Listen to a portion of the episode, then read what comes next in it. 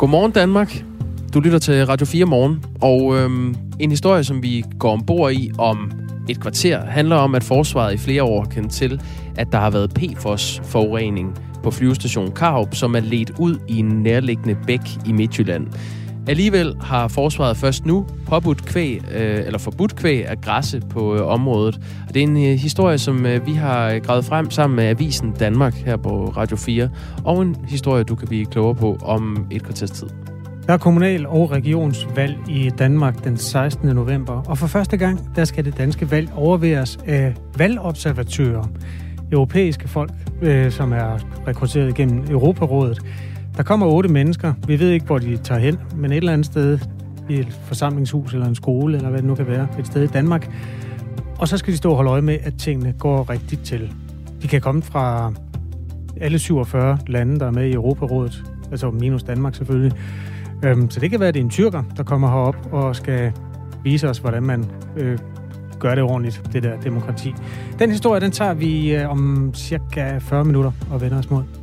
Ja, og så øh, er nummeret herinde 1424, og man begynder beskeden med R4, hvis man øh, vil os noget. Sydney er ikke hovedstaden i Australien, står der i en sms. Det ved jeg ikke. Sagde Henrik Mørring det i nyhederne? Det hørte jeg ikke. Det, det kan man godt finde på. Det er Canberra. Ja, den sender vi lige videre til ham. Sten skriver, og det tror jeg simpelthen er, fordi Sten har fået forkert nummer. Godmorgen, der er ikke kommet nogen rekvisition fra Kenny endnu. Sender en måling, hvis der skulle dukke noget op. Ses. Hvis du kender en fyr, der hedder Sten, og har siddet og øhm, haft en dialog om rekvisitioner fra Kenny, så øh, kan vi give dig beskeden med stor glæde. Hvis det er, du vil skrive til os, så skriv på 1424. Start beskeden med R4. Det kan være, du har en ven, der ikke har nogen telefon. Så kan vi læse den op for ham. øhm, jeg tager lige en sms mere. Gør det. Det er i virkeligheden et helt andet emne, men vi har tidligere på morgenen fortalt, at der allerede nu er 125.000 mennesker i Danmark, der har fået en vaccine mod influenza, som jo øh, står for døren. Sæsonen gør i hvert fald. Mette og Palle er fra Nørrebro i København og skriver, hele husstanden blev vaccineret sidste uge. Det er så Mette, der formulerer. Hun skriver sådan her. Min mand har kol og er lungesyg, og jeg gjorde det kun for hans skyld. Jeg hader vacciner. Jeg går stadig med mundbind og handsker og spritter af, skriver Mette, som altså stadig lever i en form for coronavirkelighed, hvad det angår. 8 minutter over syv er klokken den her mandag. Det er Jakob Grosen og Kasper Harbo, der er på plads her i Radio 4 Morgenstudiet. Skriv gerne ind, så bliver vi glade. Godmorgen.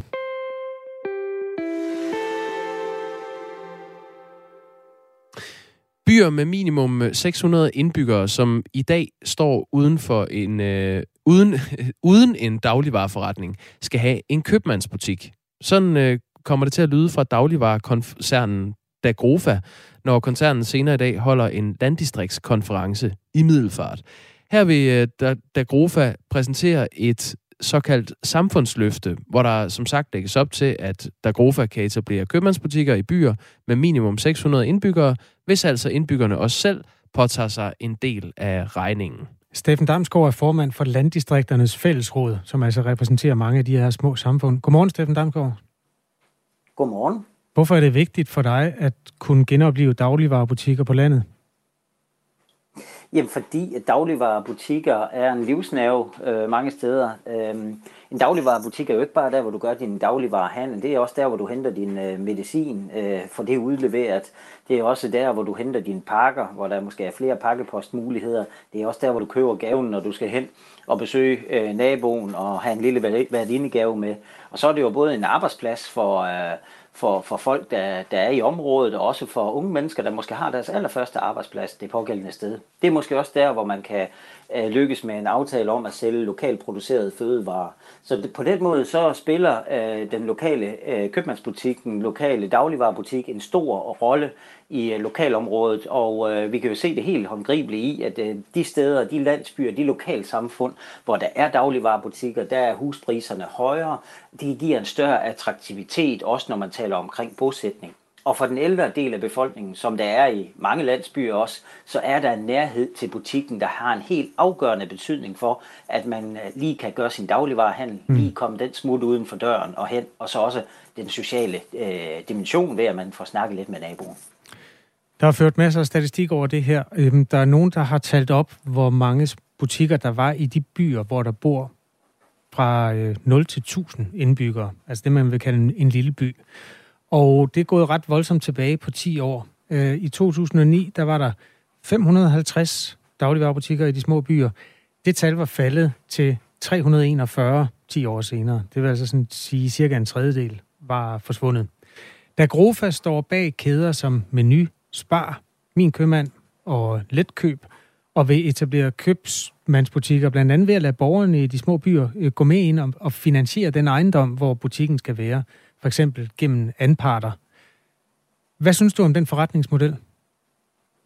Jamen, jeg synes, det er en øh, rigtig god forretningsmodel. Man kender jo det med det lokale ejede, borgerejede i forhold til de lokale brugsforeninger tidligere. Øh, men nu er der opstået en ny bevægelse, som, øh, som øh, igen binder og bærer på det lokale ejerskab, hvor man er inde og samle penge sammen øh, til at og, og kan øh, lave et anpartsselskab, lave en andelsselskab, øh, og, og, og at det så er lokalbefolkningen, der ejer bygningen og lejer ud til en købmand, som har sin købmandsdrift. Øh, det virker, det giver den der ejerskab til, og så handler man selvfølgelig også i lokalområdet, når man har en ejerandel i butikken. Det forpligter på en eller anden positiv, konstruktiv måde, og det er jo så der, hvor man kan se, at allerede de første butikker, som øh, man har lavet i øh, Dagrufa-regi, under det, man kalder borgerdrevne butikker, har der været stor succes med, at omsætningstallene er over det estimerede, at der faktisk er en sund forretning. Folk i landsbyer vil også gerne handle i en ny butik, som jo faktisk er det, der er forudsætning, eller det, der er virkeligheden mange steder, hvor man får etableret de her nye butikker. Så der, hvor lukkeloven er blevet ophævet, og folk blev fristet der at handle, i nogle lidt større dagligvarerbutikker, der måske ligger ved rundkørslen eller indfaldsvejen til de større byer, hvor der jo vidderligt er blevet placeret mange flere større discount- og dagligvarerbutikker, så ser man nu lidt en modtrend, hvor folk gerne vil handle lokalt, gerne vil øh, den øh, butik i deres øh, nærområde, og, og det kræver selvfølgelig, at der også er den lokale engagement, og når den er der, så er der Grufa til synligheden villige til at gå ind og tilbyde et samfundsløfte, og det er, jo, det er jo rigtig godt at se oven på et par år, hvor vi har set, at der er poppet butikker rundt, øh, og i hele landet er poppet op, mm. og jeg selv faktisk også har haft fornøjelsen af at være ude og indvige nogle af dem. Øhm, ved du, hvad det koster, cirka? Altså, hvis nu vi har en by, hvor der bor 600 mennesker, hvor mange penge skal jeg så, hvis jeg nu havde et hus i den by, op, øh, have op af lommen for at kunne være anpartshaver i, at der kommer en butik? Uha, det tal, det øh, har jeg ikke præcis, for det kommer igen an på, hvor mange af byens borgere vil gå ind og, og investere i anparter. Øh, og øh, hvor stor ambition har man med butiksstørrelse. Men, men øh, det, det, i forhold til de informationer, jeg har, så er det få tusind kroner, man egentlig skal op med for hver enkelt husstand for at blive medejer af, af butiksbygningen. Okay. Øh, og det, øh, det er jo i det størrelsesorden, hvis alle går med ind. Og det er da klart, at det en mindre del af byen, der, der vil købe anparter, jamen så er det måske øh, så er det måske en pæn størrelse 1000 kroner sædler, man skal, man skal have fundet frem øh, for at blive medejer. Men det er ikke mange, hvis det er sådan, at alle går ind i det. Det er bestemt overkommeligt for den økonomi, som familierne har, og det er faktisk en god investering, for huspriserne bliver mange, mange gange højere, end det, man køber en enkelt anden part for. Okay, du har tillid til det, øhm, og det er ikke, fordi jeg skal lave et kritisk interview øh, med dig på det, men jeg tænker alligevel, hvis nu vi siger, at der er en by med 600 indbyggere, og nogle af dem bor jo altså sammen, så der er måske 150 husstande, eller 200 husstande, eller sådan noget. Hvis det koster en million for, for det der hus, som skal øh, rumme en butik, så skal husstandene teknisk set op med 5.000 kroner hver. Og så er der måske hver anden, der synes, de ikke har råd. Så hedder det måske 10.000. Altså, hvor meget vil du selv give for at have en, en butik i din by? Jamen, hvis det var det, det, øh, det kom an på, så, så vil jeg sige, så var, så var det ikke de 5.000, øh, der var de afgørende, og så var det 10.000, der skulle til. Øh, så vil jeg godt bidrage med, med, med, det beløb, med den beløbsstørrelse, hvis det var sådan, at muligheden for at handle lokalt pludselig var til stede, hvorimod man måske ellers skulle køre 10-15 km for at, at komme til øh, den nærmeste dagligvarerbutik. Øh, og det ser vi faktisk, der er rigtig mange, der vil, og der er også nogen, der måske køber flere anparter, øh, fordi de har kapitalen, og fordi det betyder ekstra meget for dem. Hmm. Så øh, det, det er jo et samfundsløfte, der, der er en, en styrke i, men nu bliver det jo så også spændende at se den ført ud i livet. Øh, det er jo en form for samfundskontrakt, man også går ind på, på den her måde, og så må vi sige, det kan kun lade sig gøre, hvis det er sådan, tror jeg, at man også ser effekten af den statslige pulje på 18 millioner, der tidligere på året blev øh, lanceret og, og sat i værk, hvor for hver krone en lokalsamfund samler ind op til 500.000, så kan man få op til 500.000 fra øh, den centrale pulje. Øh, så på den måde er der en ekstra motivationsfaktor også i lokalområdet. Det er, at øh, man kan tiltrække nogle midler, så man har et stærkere fundament for bygningen, øh, bygningsdriften øh, og kan sikre en, øh, en levedygtig økonomi hos, øh, hos daglig, i dagligvarebutikken. Det sagde Steffen Damsgaard, formand for Landdistrikternes Fællesråd. Tak skal du have, fordi du var med her til morgen. Selv tak. Ifølge koncern, koncernchefen hos Dagrofa, der hedder Thomas Pietrangeli, øh, så er der endnu ikke øh, et måltal på, hvor mange butikker koncernen kommer til at etablere. Det er selvfølgelig op til de enkelte samfund. Men lige nu drives der allerede over 100 købmandsbutikker landet over, øh, ud fra den her forretningsmodel, hvor borgerne selv har været med til at finansiere butikkens tilstedeværelse. Det er i disse nærbutikker, man køber den pakke gær, man glemte i Føtex, skriver Arne. Klokken er 16 minutter over syv. Godmorgen, og tak for sms'en, Arne. Man kan skrive ind på 1424.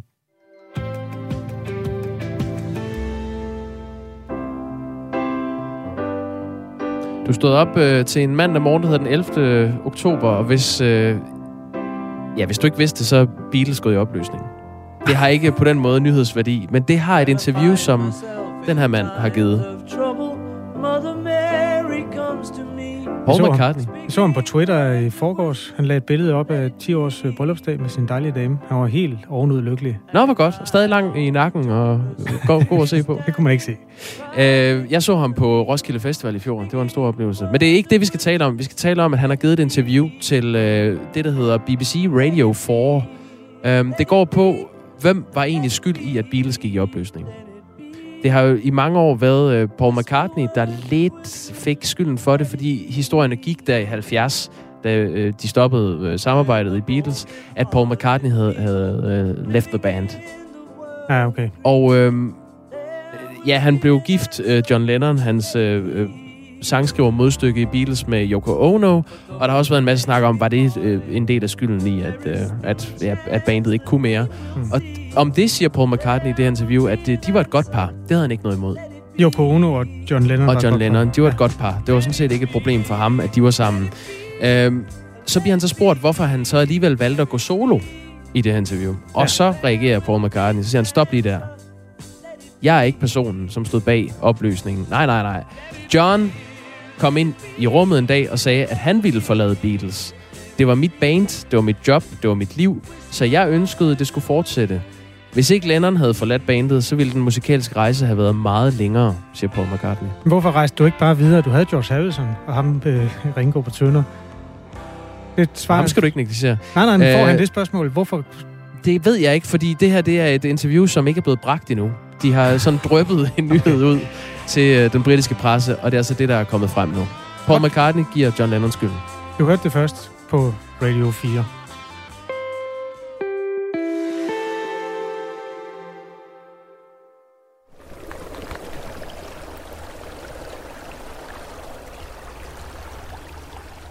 Det her det er en øh, rislende lyd af et vandløb, der hedder Hesselund Bæk, som løber ud fra flyvestationen Karup tværs over et hedeområde i øh, Midtjylland, inden den løber ud i det, der hedder Karup Å. Selvom der er smukt ved bækken, det kan man næsten høre, så er der et problem i det her område. Bækken er nemlig forurenet med det giftet, giftige stof PFOS. Det er både sundhedsskadeligt og kræftfremkaldende. Øh, flyvestationens brandfolk har gennem tiden trænet med brandskum, som har indholdt det her stof, øh, PFOS, og er trængt ned i jorden, og det har altså flyttet sig ud til bækken. Og det er ikke en ny ting, den her forurening. Faktisk har forsvaret målt alt for høje PFOS-værdier i bækken i både 2019 og i 2020. Helt op til 55 gange mere end grænseværdien. Nu kan vi her øh, på Radio 4 og sammen, i samarbejde med Avisen Danmark så fortælle, at forsvaret, trods den viden, at man har vidst, at det var 55 gange over grænseværdien, i den her periode alligevel forpagtet området ud til en bonde, som har lavet sit kvæg spise græs fra området og drikke vand fra den her bæk. Professor i miljømedicin Philippe Grandjean frygter, at kvædet kan være blevet forgiftet. De niveauer, der er målt i den bæk, de, de er rigtig høje, og, og derfor kan man godt frygte, at, at, øh, at, øh, der, der er sket en betydelig forurening af kødet. Forsvaret har forbudt forpagteren at holde sit kvæg øh, væk fra bækken, og det omkringliggende græs, eller påbudt øh, forpagteren selvfølgelig, at holde sit kvæg væk fra bækken og det omkringliggende græs, mens nye undersøgelser nu er ved at blive foretaget i det her område. Vores journalist Søren Meier Jensen har sammen med Avisen Danmark undersøgt den her sag. Godmorgen, Søren. Godmorgen. Du har været i området flere gange over de seneste dage. Kan man se, at den her bæk er forurenet? Øh, det korte svar er nej. Øh, det kan man ikke se. Altså, det er jo vand, der løber igennem en bæk. Men som du selv siger, så er der prøver, der har vist alt for høje niveauer af PFOS i vandet i både 2019 og 2020. Så det er jo et sted, hvor at der er en forurening. Og sådan helt kort kan man sige derude, at bækken løber der ned igennem, og det her kvæg, de har altså adgang dertil. Og sidst jeg var derude, det var i lørdags, og der var ikke øh, sat noget op, og kvædet det var der stadig. Hvad er det for nogle undersøgelser, forsvaret nu vil øh, have foretaget derude? Jamen, for første gang, de har taget prøver af bækken siden 2016, hvor de har målt øh, PFOS øh, hver gang. Øh, de har for første gang, ejendomsstyrelsen har for første gang udtaget græsprøver. Øhm, og her afventer de stadig svar, men de har altså besluttet i mellemtiden at sørge for, at det her kvæg, det skal afskærmes som minimum fra øh, bækken og det omkringliggende græs. Og det, er altså ikke, det var ikke sket i weekenden, da du besøgte området? Nej. Hvordan kommer det her stof, øh, PFOS, fra øh, flyvestationen Karup og så lande ude i den her øh, Hesselund Bæk? Jamen, jeg tror, det, man skal vide, flyvestationer har jo også øh, brandøvelser, og der er en gammel brandøvelsesplads, hvor man selvfølgelig gennem tiden har brugt det her brandskum, hvor der har været PFOS i. Det er så sævet ned i jorden, ned i grundvandet, og så rejser det ligesom stille og roligt med grundvandet øh, ud mod Karubå, og inden det ligesom rammer Karubå, så rammer det Hesselund Bæk, og så kommer det herud i. Der har været fokus på øh, stoffet PFOS, siden flere end 100 borgere i Korsør har fået målt alt for høje værdier af det her stof i øh, blodet. Det gælder både børn og voksne. Og de her høje værdier vurderes at være konsekvensen af, at borgerne har spist kød fra køer, som græssede på en eng tæt på en tidligere brandskole. Og det er på baggrund af den sag, at Forsvarsministeriets ejendomsstyrelse nu vil, øh, som det hedder, klarlægge, om der er tale om en lignende sag i Karup. Styrelsen påpeger, at der er målt langt højere niveauer i en af grøfterne i Korsør, end i øh, Hesselund Bæk ved, øh, ved Karup. Hvad, hvor stor er sandsynligheden for, at man i det her område ved Karup står i en øh, lignende situation, som den, man har set i Korsør? For det første tror jeg, det er alt for tidligt at sige noget om, fordi man er i gang med at lave de her græs, græsprøver. Øh, og for det andet, så, så er det meget, meget svært for mig at svare på, fordi det er selvfølgelig fagfolk, der skal gøre det. Det er Fødevarestyrelsen, der skal gå ind og lave de her øh, vurderinger af, de her, af det her græs. Øh, og de øh, foreligger jo som sagt ikke endnu. Men alligevel så øh, vurderer man, at det er, øh, der ikke er så stor en risiko for, at det kan være en samme situation som den i Korsør, ikke? Øh, det, jo, altså Forsvarsministeriets ejendomsstyrelse i deres svar, de har skrevet, øh, givet os et skriftligt svar, der øh, påpeger de, at øh, for eksempel i en af de øh, grøfter, der var på den eng i, i Korsør, der blev, blev der målt virkelig, virkelig høje værdier, som også var langt over dem, der er målt her i Hesselundbæk. Men alligevel så må man jo forholde sig til, at øh, ejendomsstyrelsen siger, det her kvæg, det skal ikke have adgang til bækken, og det skal ikke have adgang til at spise det græs omkring bækken. Ja, for det handler både om, at, at øh, de her køer, de spiser græsset, men de drikker også af, af bækken. Og øh, så vidt vi orienteret, så var du der altså lørdag, og der gik køerne der endnu. Øh, ved vi noget om, hvor kødet fra det kvæg, som græsser her ved Karup og Hesselund Bæk, hvor det kød ender? Nej, øh, det er det korte svar. Vi har forsøgt flere gange at tage fat i forpagteren, altså det er hans kvæg, der går herude. Øh, den eneste kommentar, han har, det er, at han i øh, omkring syv år har haft kvæg til at gå derude. skal jeg lige se her. Men en ting, der ligesom kunne tyde på, altså det er sådan noget klassisk kødkvæg, øh, som går derude. Det er for eksempel det her skotsk højland. Sådan noget rødgulligt, øh, en langhåret øh, ko ja. øh, med sådan nogle opadpegende horn, og det er jo noget kød, som man normalvis siger, det her det er rigtig godt kød, og det er det, det ligesom bliver solgt som. Det er dem, der ligner hunden. Altså, den øh, må stå for din regning, Kasper Harbo. Det, de gode gamle hunde med horn. Vi skal høre fra professor Philip Grandjean igen. Han opfordrer til, at man indtil videre lader være med at spise kødet, øh, hvis man har det liggende i fryseren. I lige i øjeblikket vil jeg sige, læg det i fryseren øh, og så se at få det analyseret, fordi øh, det var jo det, man gjorde i Korsør man skyndte sig, da man opdagede, at der var et problem øh, med, med vandet, så fik man øh, det her kød øh, analyseret, og det viste sig, at det var svært forurenet, og så blev alt kødet destrueret. Det kan være, at man, øh, man kommer til at destruere noget kød her, men vi er nødt til at have en analyse, fordi det er meget svært at gætte sig til, hvor meget øh, det her kød er blevet forurenet. Måske er det tusind gange over grænsværdien, sådan som det var i Korsør. Det kan også godt være, at det kun er 10, men så er det stadigvæk en overskridelse af grænsværdien. Øh, men, men det må man simpelthen undersøge og, der, og derefter drage en konsekvens af. Det er så professor øh, Philippe Grandjean, som, øh, som siger det. Hvis du har noget af det her kød i fryseren, så vil vi faktisk meget gerne høre fra dig. Skriv lige til Radio 4 morgen. Det er jo altså virkelig interessant fra et videnskabeligt perspektiv. Hvad, øh, altså, ja, simpelthen hvad det betyder for, for sådan noget nedfrosset kød. Skriv lige til os på 1424, hvis du kan hjælpe med det. Det er sådan med det her stof, øh, PFOS, det har været forbudt at bruge siden 2011, men fluorstoffet er svært nedbrydeligt i naturen, og øh, derudover så kan dyr altså optage det gennem både vand eller græs. Søren Meier, øh, Forsvarsministeriets ejendomsstyrelse har ikke ønsket at stille op til et interview. Men hvad siger de om sagen til dig? Altså, de har sendt et skriftligt svar til os. Øh, de siger øh, for det første, det her med, at de holder kvædet væk fra bækken, det er ud fra et forsigtighedsprincip. At man efter sagen, og så siger de også, at man efter sagen i, i øh, øh, Korsør for første gang fik fokus på, at øh, græsning også kan resultere i forurenede fødevarer, hvis for eksempel kvæg optager det. Øh, og, de, og så siger de jo det her med, nu er de i gang med at afklare, om der taler om en lignende sag, men de har den her, altså de påpeger det her med, der bliver målt meget højere værdier i Korsør. Øh, og så siger de også, at øh, den her jordforureningssektion, det er et super irriterende navn, men det er dem, der ligesom undersøger PFAS-forureninger på forsvarets områder, at de var altså ikke klar over før her inden for de seneste par måneder, at der faktisk gik kvæg på området. Øh, det er en anden afdeling i øh, ejendomsstyrelsen, som står for at forpagte øh, forsvarets områder ud til for eksempel øh, øh kvægebunder og så videre. Men de siger nu, hvor de er blevet opmærksom på, at det kan ske, så skal man altid både se på, okay, er der forurenet der, hvor vi forpagter ud, og hvad er det så, vi forpagter ud til? Der er en, der skriver her på sms'en 1424, har begyndt beskeden med R4. Hvornår begynder der at rulle hoveder i den her sag? Der er nogle embedsmænd, mellemledere og i sidste ende chefer, der har ansvaret, men går fri. Sådan er det desværre alt for ofte med skandaler i det offentlige. Ledelsen tager ikke ansvar, selvom den bliver betalt fyrstligt. Tak fordi du kom ind og udlagde sagen. Søren Meier Jensen, som er journalist her på Radio 4. Forsvarsminister Trine Bramsen siger i en skriftlig kommentar øh, sådan her. Jeg har selv sagt en forventning om, at de relevante myndigheder reagerer på mistanker, uanset om det handler om svindel, sundhed eller trusler.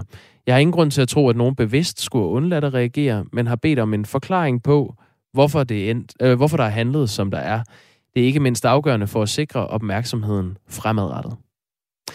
Klokken øh, lidt over 8 kommer vi til at tale med Thomas Damgaard, som er øh, chef i teknik og miljø i Viborg Kommune, hvor altså øh, flyvestationen Karup ligger, og den her øh, potentielle øh, forurening, ja, det, det er jo sådan set forurening, men potentielle øh, miljøkatastrofe finder sted. Der er halvanden minut til klokken er halv otte. Godmorgen, du lytter til Radio 4. Coronaen gav nogle bestemte mennesker rigtig meget taletid, og det, der er interessant i bagklogskabens lys, det er tit at se, øhm, hvor mange har så navngivet deres små børn efter de mennesker, der fyldte på tv-skærmene sidste år. Jeg har været inde og tjekke navnebarometeret i forhold til Søren, Mette, Kåre. Allan? Allan har jeg faktisk ikke tjekket endnu, men det gør jeg lige om lidt. Nå. Hvor mange Mætter tror du, der kom i 2020? 100? Nej. 10? Nej. 5? Nej. 300? Jamen, jeg 3. ved ikke. 3? 3. Ja, det var ikke mange. Nej, det er ikke så efterspurgt. Der var 15, der kom til at hedde Søren, små drengebørn. Ja, okay.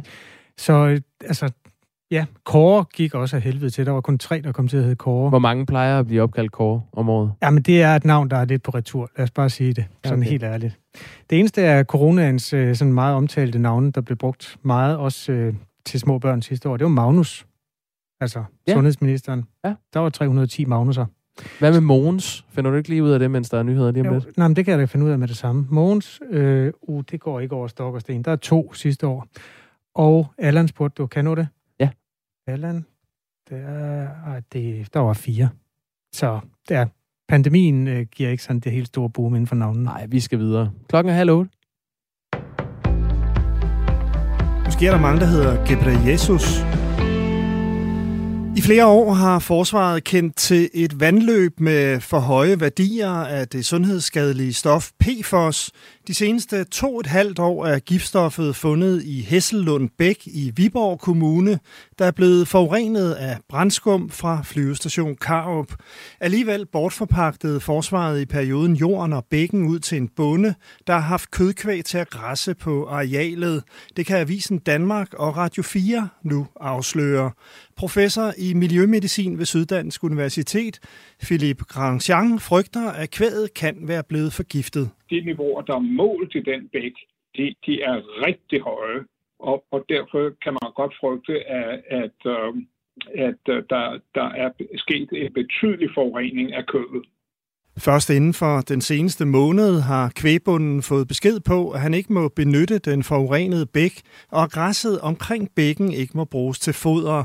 Professoren fraråder, at man spiser kød fra kvæget. Måske er det tusind gange over grænseværdien, sådan som det var i Korsør. Det kan også godt være, at det kun er 10, men så er det stadigvæk en overskridelse af grænseværdien.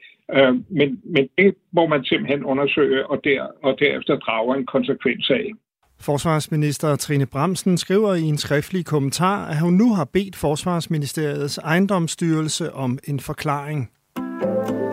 28 tidligere godhavnsdrenge har indgået et forlig med staten og tildeles hver 300.000 kroner i godtgørelse, det oplyser deres advokat til DR. 17 tidligere beboere fik i februar tildelt samme erstatning, og de 28 får nu samme beløb, efter at spørgsmålet har været anlagt for domstolene. Statsminister Mette Frederiksen undskyldte i sommeren 2019 på statens vegne for den misrygt og de overgreb, som de tidligere børnehjemsbørn oplevede på blandt andet Godhavn. Herunder systematiske tæsk, lussinger samt seksuelle overgreb i perioden fra 1946 til 1976. USA og Storbritannien advarer nu deres borgere i Kabul om at holde sig væk fra hoteller i den afghanske hovedstad. Der advares især mod det femstjernede Kabul Serena Hotel i den centrale del af byen. Amerikanske statsborgere, som befinder sig på eller i nærheden af Serena Hotel, bør straks forlade området, oplyser det amerikanske udenrigsministerium ifølge AFP. Ministeriet henviser til sikkerhedstrusler i området. Har man svært ved at holde sig under fartgrænsen, stiger risikoen for at få en bøde i den her uge. Politiet gennemfører nemlig en indsats mod fartbøller fra mandag til fredag. Høj hastighed vurderes at være den hyppigste årsag til færdselsulykker med alvorlig tilskadekomst og dødsfald, skriver Rigspolitiet. Imellem 2014 og 19 døde godt 400 i trafikulykker, hvor der blev kørt for stærkt. Fra i dag er det igen muligt, for eksempel at gå på bar i den australske delstat New South Wales. Det er også igen muligt at have op til 10 gæster i hjemmet, og det nyder danske Joachim Sten Larsen allerede i fulde drag. Jeg sidder i baghaven hos en af mine venner og får en øl lige nu, øh, og det er ikke noget, jeg ser frem til at kunne, at kunne få lov til at gøre igen. Han bor nord for storbyen Sydney, som jeg fejlagtigt kaldte for hovedstad kl. 7. Det er retteligt Canberra, der er hovedstad i Australien, skriver en lytter. Tak. Genåbningen er mulig, fordi delstaten i sidste uge nåede sit vaccinemål om, at 70 procent af befolkningen over 16 år er fuldt vaccineret. Spredte byer, og først på dagen en del sol, 10-14 grader og jævn til hård vind omkring vest.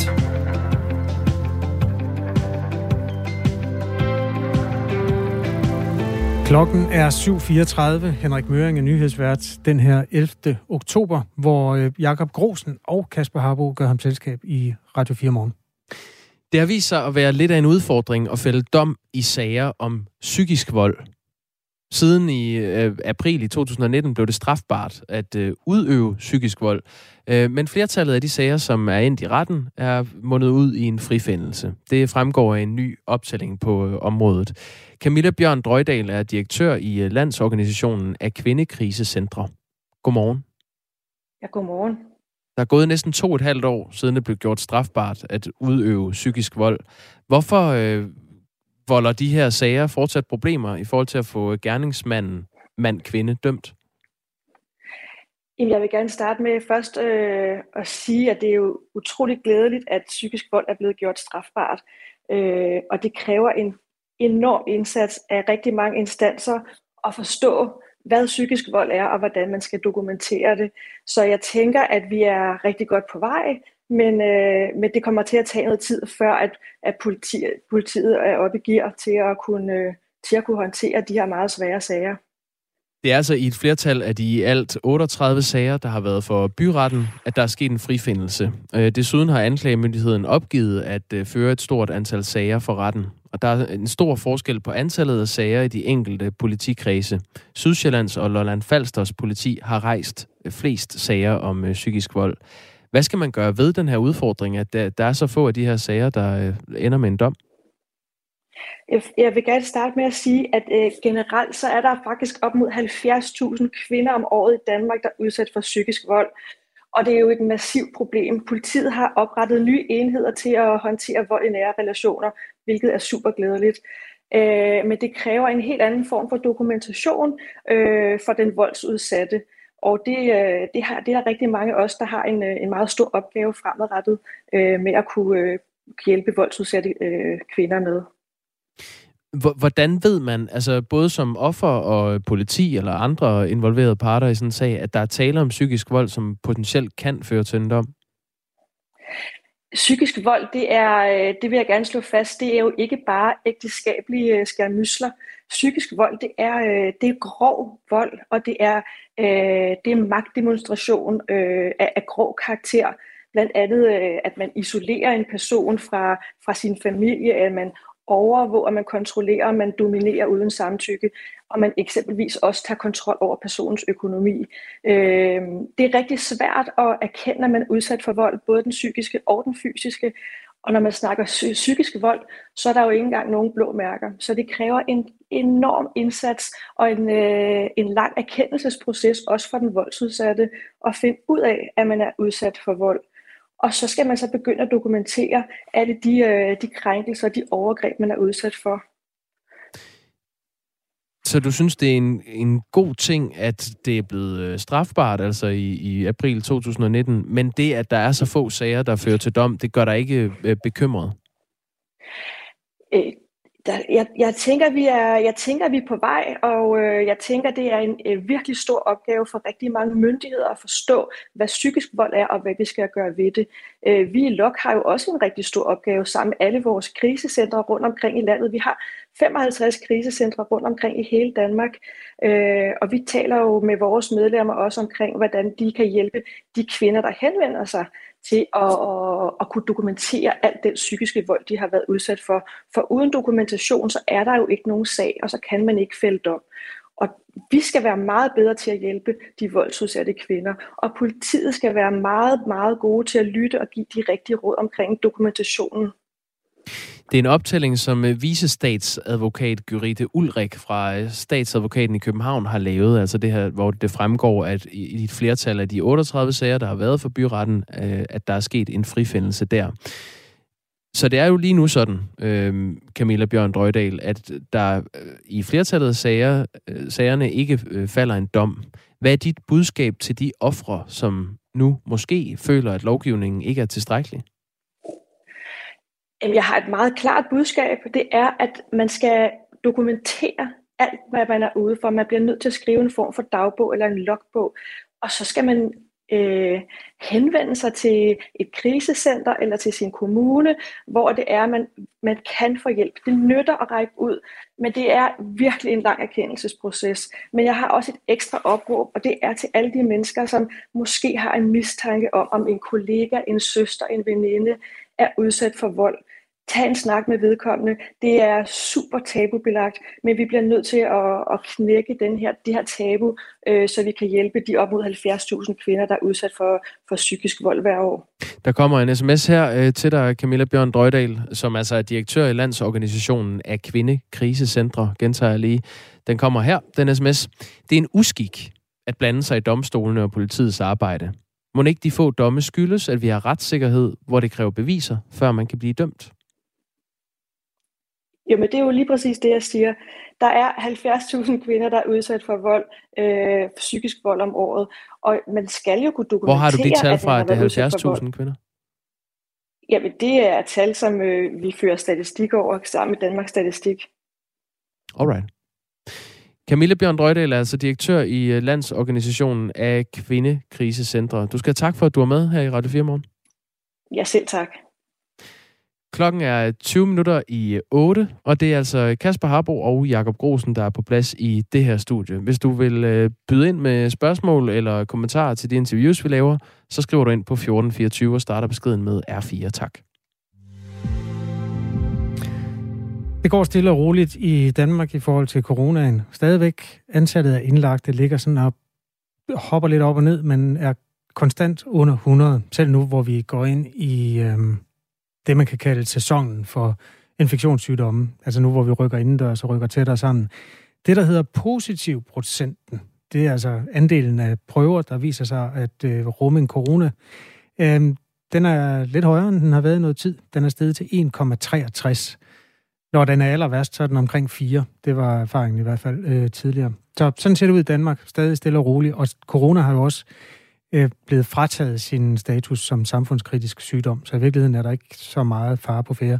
Ikke hos os i hvert fald. Nej, men det er den i øh, andre kanter af EU. Faktisk kan Serbien og Rumænien mellem rekordhøje smittetal på et øh, tidspunkt, hvor pandemien også ellers ser ud til at stabilisere sig i, øh, i andre lande.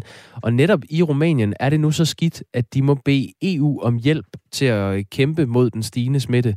Øh, det var Rumænien, hvis man husker det, der måtte sælge over en million doser af øh, Pfizer-BioNTech-vaccinen til os her i Danmark, fordi der er så lav tilslutning til vaccinerne i øh, befolkningen i Rumænien, at man ikke kunne nå at bruge vaccinerne. Og meget kunne så tyde på, at man nu mærker øh, følgerne af den lave tilslutning. Det er 34 procent af befolkningen i Rumænien, som er fuldt vaccineret, og antallet af smittede stiger nu, og det gør dødstallet sådan set også. Der er omkring 300 om dagen af de mennesker, der er smittet med corona i Rumænien, der dør. Og det er jo altid historien om, at man dør med corona, og nogle af dem har haft et svækket helbred, men 300 daglige dødsfald, det er meget. Altså Rumænien er et land, der har en befolkning på omkring 20 millioner tre gange så mange som i Danmark, sådan plus det løse. Ikke? Øhm, I alt har man i Rumænien mistet 40.000 mennesker, efter de er smittet med corona. Altså 40.000 coronarelaterede dødsfald. Hvis man omregner sådan til befolkningsstørrelse, så er det fem gange så mange som i Danmark. Så det, det er et land, der er hårdt ramt. Man kan slå konkret ned på det, der hedder øh, hospitalet Marius Nasta, der ligger i Bukarest i Rumænien. På lungeafdelingen der, på intensivafdelingen, der er alle senge nu fyldt op, og 98 procent af de indlagte er ikke vaccineret. Øhm, jeg noterede mig, at landets øh, vaccinationsorgan er øh, sådan desperat gået på øh, Facebook med et opslag, der har overskriften, hvornår forstår vi alle, at situationen er så slem, som den kan blive? Serbien ligger i samme område og tæller i øjeblikket 6.600 indlagte. Serbien har en befolkning, der minder om Danmarks sådan i størrelse. Øhm, så det er historien om, at Sydeuropa altså går ind i noget, der ligner en, jeg kan ikke huske, hvilken nummer bølge vi taler efterhånden, men Ej. i hvert fald øh, problematisk fase igen med corona, og mulighed for nedlukning er jo sådan stærkt overhængende også på de kanter. Ja, men du er nok øh, vågnet i øh, trygge Danmark, og det øh, lader til, at, at du og vi alle skal være glade for det. Klokken er 17 minutter i 8. Her på Radio 4 Morgen kan vi i dag fortælle, at europæiske valgobservatører skal observere det danske kommunal- og regionalvalg, som udspiller sig 16. november. Det er første gang nogensinde, at øh, det sker. Typisk bliver valgobservatørerne sendt til lande som Georgien, Bosnien, Herzegovina, Tyrkiet.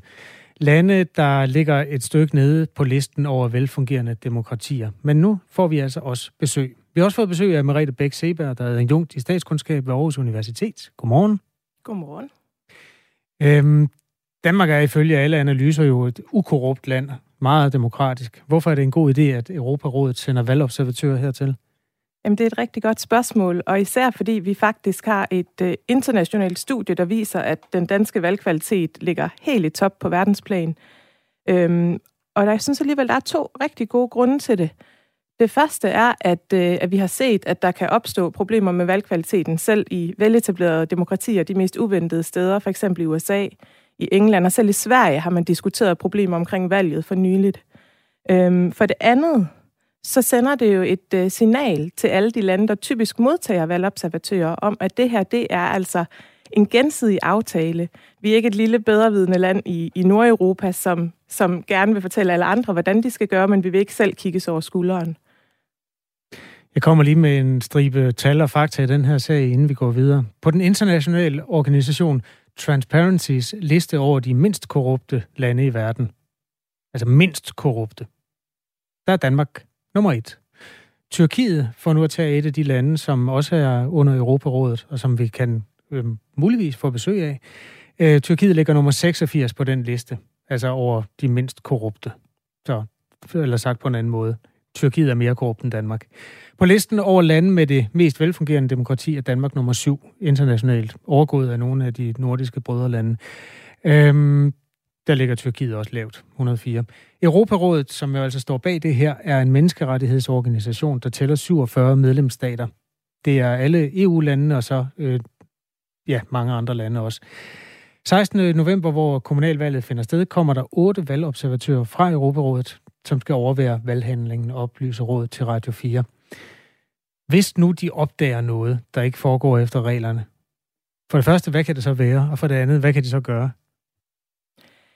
Jamen, man kan sige igen, det kan jo godt virke lidt pudsigt. Så kan der komme valgobservatører fra Tyrkiet, hvor vi ved, der ofte er store problemer med valgene, til Danmark for at observere valgene. Og der skal man for det første huske, at de følger en meget, meget stram ramme for, hvad de skal observere. Så de vil komme ud på valgstederne med simpelthen skema over, hvad de skal kigge efter.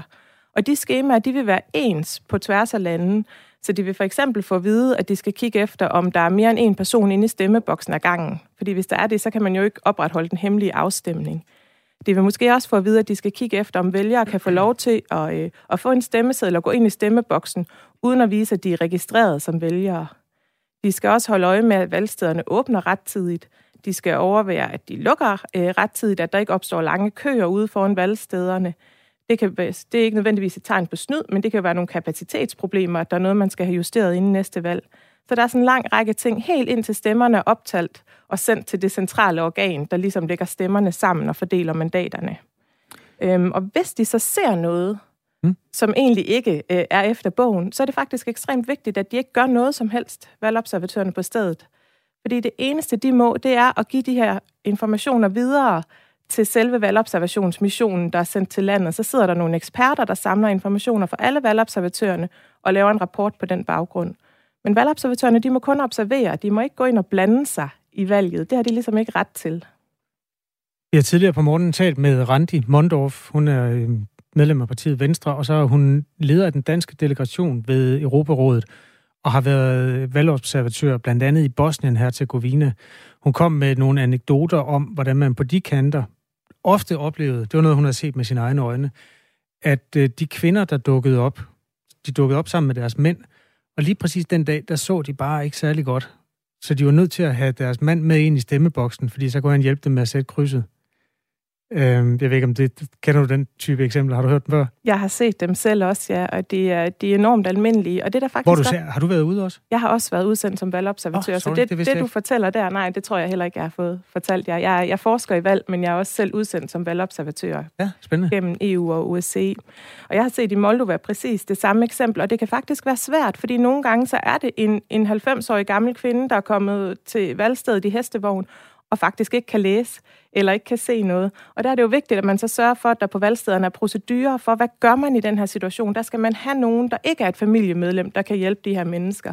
Og det er jo sådan nogle ting, som, som man som valgobservatør kan være med til at påpege ved at skrive det ned i sin rapport, for det er ikke nødvendigvis snyd. Det kan også være en procedure, der ikke var på plads.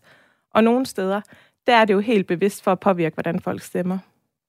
Vi har altså besøg af Merete Bæk Seberg, der er jungt i statskundskab ved Aarhus Universitet i anledning af, at Danmark skal have besøg af valgobservatører fra Europarådet. Otte personer. Vi ved ikke hvem, vi ved ikke hvilket land de kommer fra, vi ved heller ikke, hvor i Danmark de skal ud og observere, men vi ved, at de kommer den 16. november. Er der nogen forhistorie i Danmark omkring snyd ved de her lokalvalg? Jeg er sikker på, at der på et tidspunkt har været øh, udfordringer med lokalvalgene, men jeg kender ikke, jeg kender ikke historier om, om snyd i danske lokalvalg, nej. Forbedrer det demokratiet, når man sælger valgobservatører ud? Det er et rigtig godt spørgsmål igen, og det er faktisk svært at undersøge, øh, fordi vi ved ikke helt, de steder, vi sender valgobservatører hen, er jo ikke fuldstændig tilfældige. Ofte, som du selv siger, så sender vi valgobservatører til de lande, hvor det står lidt skidt til i forvejen. Så hvis vi kan se, at de steder med valgobservatører, de også klarer sig dårligt, så er det jo ikke sikkert, at det er på grund af valgobservatørerne. Det kan være, at det var derfor, valgobservatørerne blev sendt dertil i første omgang. Mm. Men man har prøvet at ligesom tage højde for det og kigge på det statistisk, og der kan man se, at når man, når man ligesom kontrollerer for de her ting med sin videnskabelige metode, så er det stadig sådan i statistiske studier, at lande, der modtager valgobservatører, de får en lidt øh, højere valgkvalitet. Og vi har også set i, øh, i valg rundt omkring, for eksempel lavede man et forsøg i Armenien en gang, hvor man fordelte valgobservatørerne fuldstændig tilfældigt. Og så kunne man se, at i de valgkredse, hvor der var valgobservatører til stede, der fik den siddende præsident færre stemmer, end i de valgkredse, hvor der ikke var valgobservatører til stede. Og det tyder på, at hvis der var noget snyd, så var det ikke nær så nemt at, øh, at kaste sig ud i, i de steder, hvor der stod valgobservatører og kiggede ind over skuldrene. For det er typisk den siddende øhm, leder, der slipper afsted med at snyde. Øhm, og så kan man sige, at det er to måder, vi egentlig forventer, at valgobservationen vil virke på. Det ene er, hvis vi forventer snyd, så er der den her overvågningsmekanisme. Det er måske sværere at slippe afsted med, mm. eller at få sig selv til, hvis der står et internationalt samfund og kigger ind over skuldrene, og muligvis laver en rapport, hvor de beskriver det her snyd. Det kan få nogle konsekvenser. Den anden er jo, at det jo også tit ikke nødvendigvis er bevidst snyd med nogle ting, der skal justeres. Så der er det simpelthen sådan en læringsmekanisme eller kapacitetsopbygning. Så kommer der valgobservatører fra alle mulige lande og hjælper med at påpege, hvor der er problemer, og så kan man få hjælp til at forbedre det frem mod det næste valg. Og man kan sige, at i Danmark, der, der håber vi jo ikke, at vi har hverken store kapacitetsproblemer eller problemer med valgsnyd. Øhm, så om, om det sådan på den korte bane øh, forbedrer det danske demokrati, det, det er nok ikke det, der er forventningen. Det er ligesom en del af en større mekanisme, at vi også får valgobservatører i Danmark. Men på verdensplan, så ja. Det er ikke noget, øh, de her præsidenter efterspørger, kunne jeg forestille mig, hvis det har den direkte effekt, at de selv får færre stemmer. Både over, det er faktisk lidt pudsigt, fordi det er simpelthen blevet så almindeligt at observere valg, at det, er, øh, at det kan være svært at sige nej. Altså man indrømmer jo næsten, at man snyder med valgene i dag, hvis man siger, at man ikke vil have valgobservatører ind. Der er mange, der siger, at de ikke vil have valgobservatører ind i, i Zimbabwe. I mange år har valgobservatørerne for eksempel ikke måtte komme ind under, øh, under Mugabes øh, diktatur. Men der er simpelthen også mange diktatorer, der lader valgobservatørerne komme ind, og så begynder de så at tænke kreativt over, hvad de kan gøre med snyd i stedet for. Fordi det er jo som med valgobservatører, at de er jo ikke alle steder, og de er der ikke i længere perioder. Og der er mange måder at snyde med et valg på. Så hvis man nu kan sørge for, at det er rigtig svært at blive registreret som vælger lang tid inden valget, især der hvor oppositionen de står stærkt, så er det jo en måde at ligesom snyde med valget på, som, som en valgobservatør ikke kan se på valgdagen. Er der nogen som helst steder, hvor de danske valg halter, efter din overbevisning? Har du nogensinde set noget eller tænkt noget omkring de danske valghandlinger? Nej, det har jeg ikke. Jamen lad os håbe, at det også er konklusionen, når de rejser hjem øh, den 16. november. Tak fordi du kom. Selv tak. Merete Bæk Seberg er adjunkt i statskundskab ved Aarhus Universitet.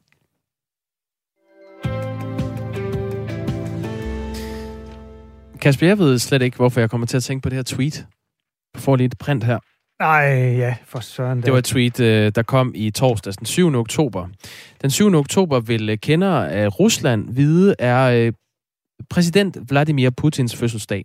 Og i den anledning gik den russiske øh, regerings Twitter-profil ud med et tweet, der lød sådan her.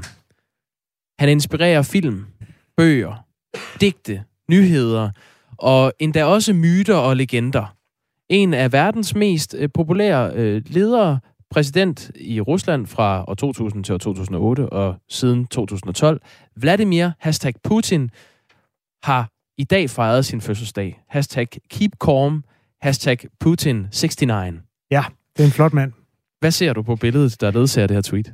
Jamen altså, jeg ser jo Putin, han ligner som altid en, der arbejder i en bank. Han spacerer ud igennem en, øh, en mark, der sådan er color graded, lidt ala vagtårnet, hvis man kender det religiøse tidsskrift. Ved siden af ham, øh, der går så øh, Safthus med en ordentlig tamp af en bjørn. En brun bjørn med sådan lidt... Øh, den ligner lidt, den er ude at handle. Den, den er også, det er meget dagligdags udtryk, den har i hovedet. Så ja, de går ligesom ud over marken sammen. I virkeligheden har den meget samme ansigtsudtryk, som Putin har på det billede. Ja. Øhm, det er altså Rusland, øh, Ruslands præsident øh, Vladimir Putin, der går i jakkesæt foran den her bjørn, som kigger insisterende ind i linsen. Og øh, jeg så bare, jeg synes, det er et fantastisk billede. Øhm, han har jo før, altså, han, han har jo en historik for flotte billeder, hvor man nogle gange tænker, tager han pis på os, eller mener han helt seriøst, at her kommer jeg gående sammen med en bjørn? Det har du fuldstændig ret i. Eller her sidder jeg i øh, bare dunk på ryggen af en hest. øh, men her går han altså. Og øh, så er der så en bruger, som bare meget sjovt har jagtet, hvor er det, jeg har set den bjørn henne? Det er nemlig en særlig bjørn, den der. Det er en brun bjørn i hvert fald. Ja, men den er udstoppet, og det er, det, det, det er måden, den står på. Den står ligesom og hænger lidt med det ene håndled, sådan, den er sådan lidt sådan dandy at kigge på. Hvor er det, jeg har set den bjørn? Den har jeg set på American Museum of Natural History i New York. Så han går tur med en amerikansk bjørn? Det er not even a Russian bear, uh, bear hedder det. Det er simpelthen en amerikansk bjørn. Nå, men det er da forbrydningstegn, er det ikke? Jo, på en eller anden måde, så er det måske en budbringer om bedre tider. Altså, internettet har haft en fest over det her billede allerede, øhm, hvor man sætter Putin ind gående sammen med alle mulige forskellige soundfigurer og, og tegneseriefigurer, jeg ved ikke hvad. Sådan er det. Han inspirerer legender, den ja. mand.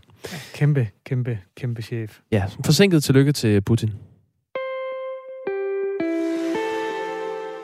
Klokken er fire minutter i otte. Jeg tror simpelthen, vi kaster os ud i fødselsdagskvisten nu.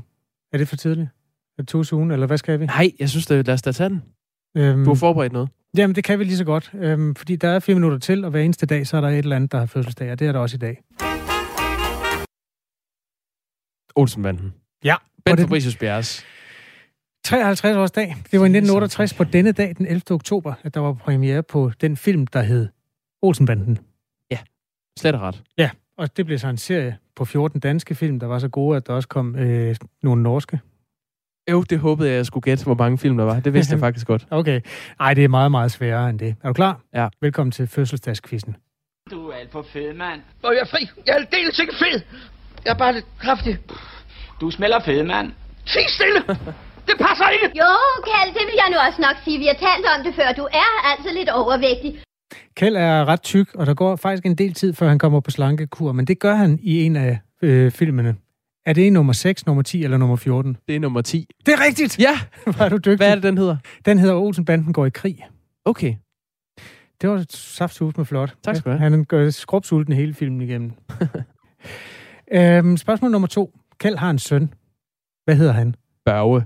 Det er rigtigt. Her møder han en børnelokker. Øhm, vil du gerne have et spejderhavl? Øh, hvordan har din far det?